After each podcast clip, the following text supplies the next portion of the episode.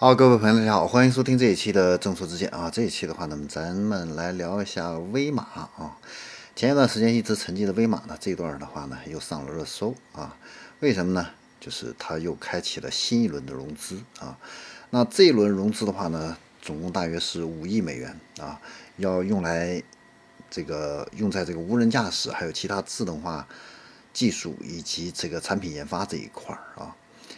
那这一轮融资之所以会被关注啊，最重要的就是看到了两个非常重要的香港富豪的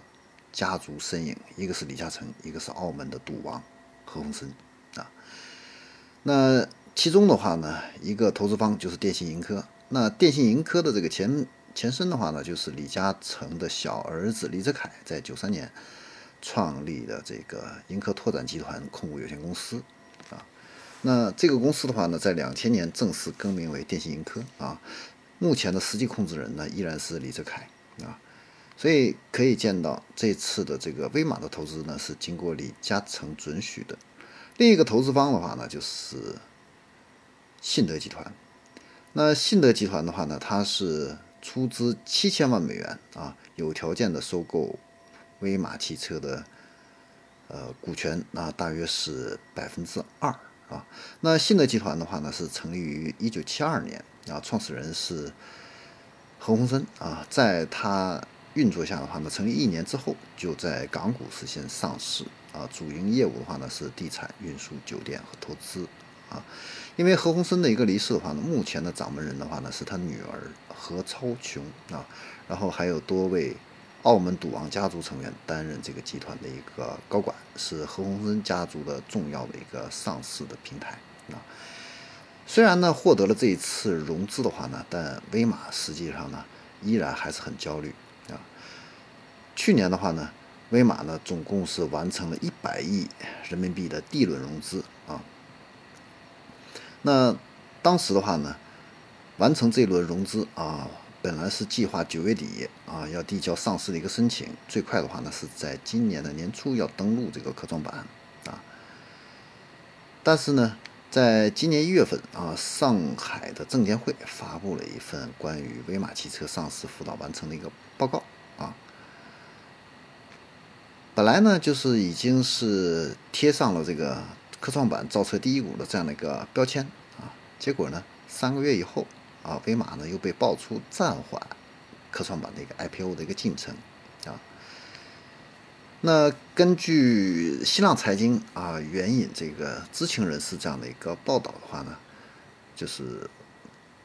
暂缓 I 这个科创板 IPO 的很重要的一个原因呢，就是这个上市材料审查里边呢发现了一些问题啊，被质疑这个科技含量不足。啊，研发投入营营收占比不高啊，以及持续亏损啊。威马的话呢，虽然很快做出了一个辟谣啊，表示威马的话呢是在科创板政策收紧下呢进行一个 IPO 的一个排队啊，上市时间未定啊。那此后的话呢，这个威马呢这个 IPO 的一个进程的话呢，就进入了一个静默期。四个月以后呢，ST 众泰发布了三家参与破产重组企业的一个名单啊，其中的话呢，有一个是上海的德兆汽车有限公司，这个公司的话呢，跟威马呢有一些渊源啊，引发了业内呢对威马呢想要借壳上市这样的一个猜测啊，但是呢，后来呢被威马汽车否决了啊。那随着这个电信盈科还有信德集团双双对威马进行一个投资的话呢。威马呢再次拿到发展的这个资金啊，其背后的话呢，可能就是在为冲刺上市啊做这样的一个尝试啊。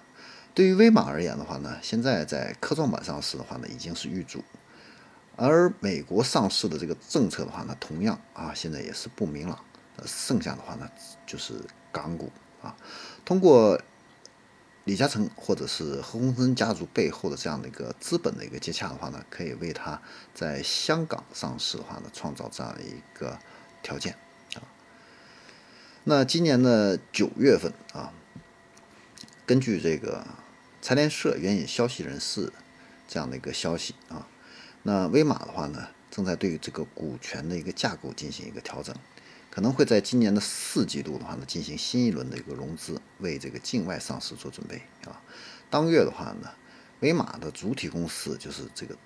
威马智慧出行科技啊，它的这个注册资本的话呢，从原来的十二亿啊减少到六亿啊，减幅呢达到了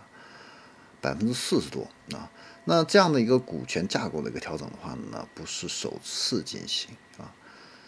根据这个红星新闻的一个报道的话呢，威马在今年七月份就向主体公司进行了一个增资啊，是五亿啊。那就这个注册资本调整呢，威马官方表示啊，是基于战略的一个需要和自身业务实际发展需求做出的一个正常的一个调整啊。那对于上市的一个传闻的话呢，威马官方呢是回应是不予置评。啊，此外的话呢，就是在威马汽车啊减持自己注册资本的当月啊，威马呢对高层的这个人事啊也进行了一个调整。原来呢，总共是有十二名董事的一个团队啊，有九个人退出了啊。那在这些动作下的话呢，在业内看来的话呢，是威马呢在做 IPO 上市的一个准备啊。虽然呢。威马很快就对这个传言进行了一个辟谣啊，但是随着这次第一第一轮的这个融资中啊，有这个港股上市公司的一个出现啊，被业内呢视为是进一步证实了威马汽车呢在为冲刺上市做准备啊。那对于这个上市啊，威马是非常急迫的啊。根据上海证监局的。网站披露啊，有关威马汽车辅导工作总结报告显示的话呢，威马啊，它在二零一七年、二零一八年的这个营收啊，分别是一千四百万啊，然后二零一八年是七亿，然后二零一九年的话呢是十七亿。看着这个营收的话呢，它是增长的啊，但是呢，亏损这个方面的话呢，它也是在扩扩大的啊。你像二零一七年它亏损是十六亿。二零一八年呢是二十四亿，二零一九年呢是三十六亿啊。那二零二零年前九个月的话呢，这个数据亏损呢是三十六亿啊。那截止到去年九月份呢，威马这个亏损总额已经达到了一百一十四亿啊。那去年的话呢，威马呢已经完成了十轮融资啊。那通过对已披露的这个交易金额的融资相加的话呢，是只有一百九十四亿。那在面对这个高达上百亿的一个亏损，以及呢这些年对于车型的一个研发和管理的一个投入啊，所以呢这些融资呢明显是不足的啊，所以呢急需要输血啊。那这也是为什么威马呢进行了这一次融资非常重要的这样的一个原因啊。然后我们再来看一下李嘉诚家族在新能源汽车这方面的一个投资啊，在早几年这个新能源造车这个大潮刚起势的那个时候啊，李嘉诚这个家族的话呢，曾经投资入股了五龙电动车啊，间接控制了新能源车企长江汽车。刚开始的话呢是高举高打，但是从二零一八年开始的话呢，这个长城汽车呢陷入了一个欠薪停产的这样的一个负面舆论之中啊。到了去年的时候呢，开始进行了一个破产清算，啊，那经历这样次失败以后的话呢，李嘉诚也没有放弃对新能源汽车这样的一个布局啊，那所以的话呢，这个威马的话呢，就成为一个非常不错的这样的一个投资的一个标的啊，像现在这个新能源汽车行业的这个态势下的话呢。他能选择的这个标的实际上不是很多啊，你像蔚来呢、小鹏啊、理想啊，现在都已经上市了啊。那看中这三家的这个资本也有很多啊，很难呢从中获得太多的一个收益啊。威马的话呢，虽然是从这个第一梯队里边呢啊掉下来，掉到第二梯队啊，但是呢，凭借着这个创始人沈辉这样的一个经验啊，而且呢，他已经实现量产啊，所以呢。应该说，对于李嘉诚家族来说的话呢，还是一个非常好的这样的一个标的啊。那对于何鸿燊家族的话呢，也是有类似的这样的一个考量啊。你像信德集团在入股这个威马的这个公告里边的话呢，表示考虑到威马集团业务前景以及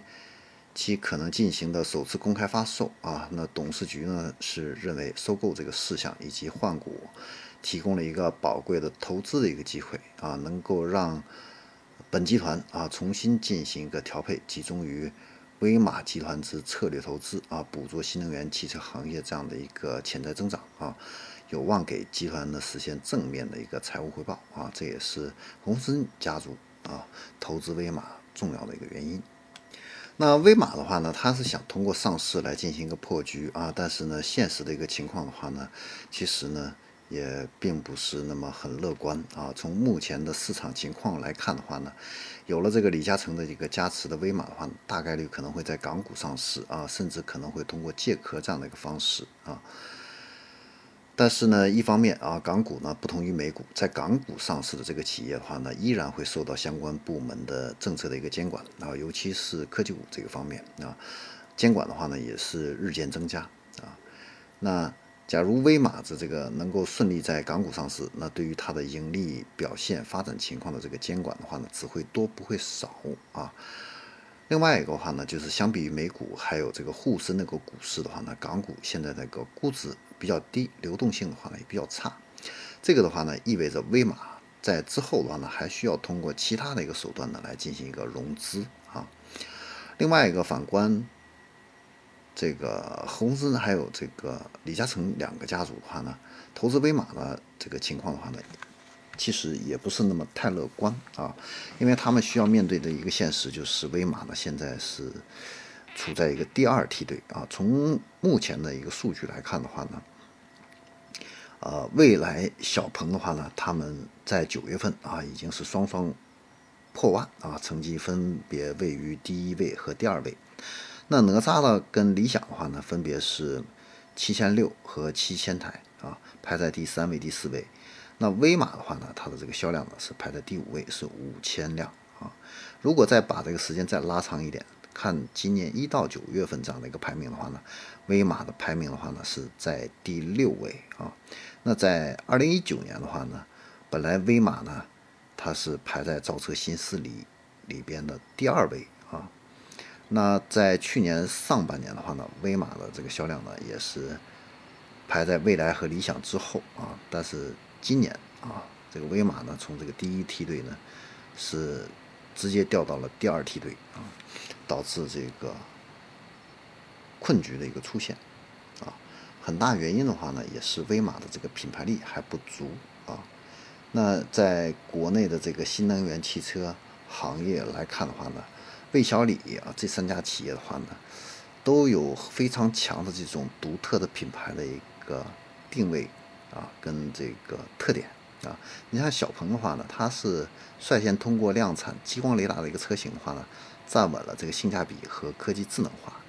那理想的话呢，它是通过没有续航焦虑的这种增程式的家庭用车的一个方式，抢占了自己的一片高地。那未来的话呢？则是抢占了用户服务之上这样的一个心智，但是对于威马的话呢，呃，很多业内人士的话呢，对这个品牌的话呢，认知呢，呃，还很模糊啊，觉得这个品牌的定位还不够清晰啊，不像未来未来啊、小鹏啊、理想啊这么清晰。然后我们再来看产品力这一块儿啊，你看自动驾驶辅助，小鹏的话呢是。旗下的这个车型 P5 上呢，率先推出了城市内的这个智能驾驶辅助系统。那未来跟理想的话呢，也没落后，也都是通过自研啊，自己研发呢，推出这样的一个自动驾驶辅助系统。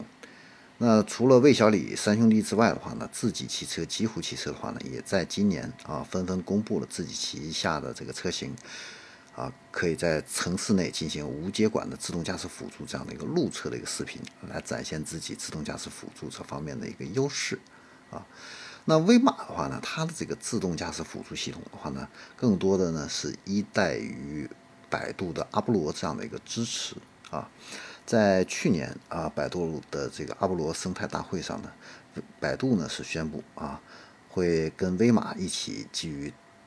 这个阿波罗打造一款。新的 SUV 的一个车型啊，就是 W 六啊，但是呢，这个支持的话呢不一定可靠啊，因为呢，百度跟吉利啊还共同创立了一个极度汽车啊，所以未来的话呢，这个百度的这个重心呢会偏向于极度这边啊，所以对于威马这边的话呢，百度之后的话呢，啊，投入的这个精力势必就会减少啊。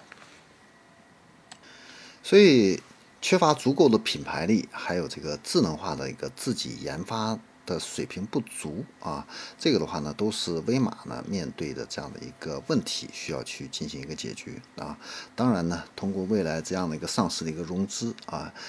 呃，也可能会帮助威马呢啊获取更多的这样的一个资金啊，来投入到研发啊，打造这样的一个。啊，拳头产品出来啊，能够提振这样的一个销量啊。不过呢，这个都是后话了啊。好，这里是众说之见啊。关于这个威马这一轮的一个融资的话呢，我们就给大家分析到这里。我们下期再见。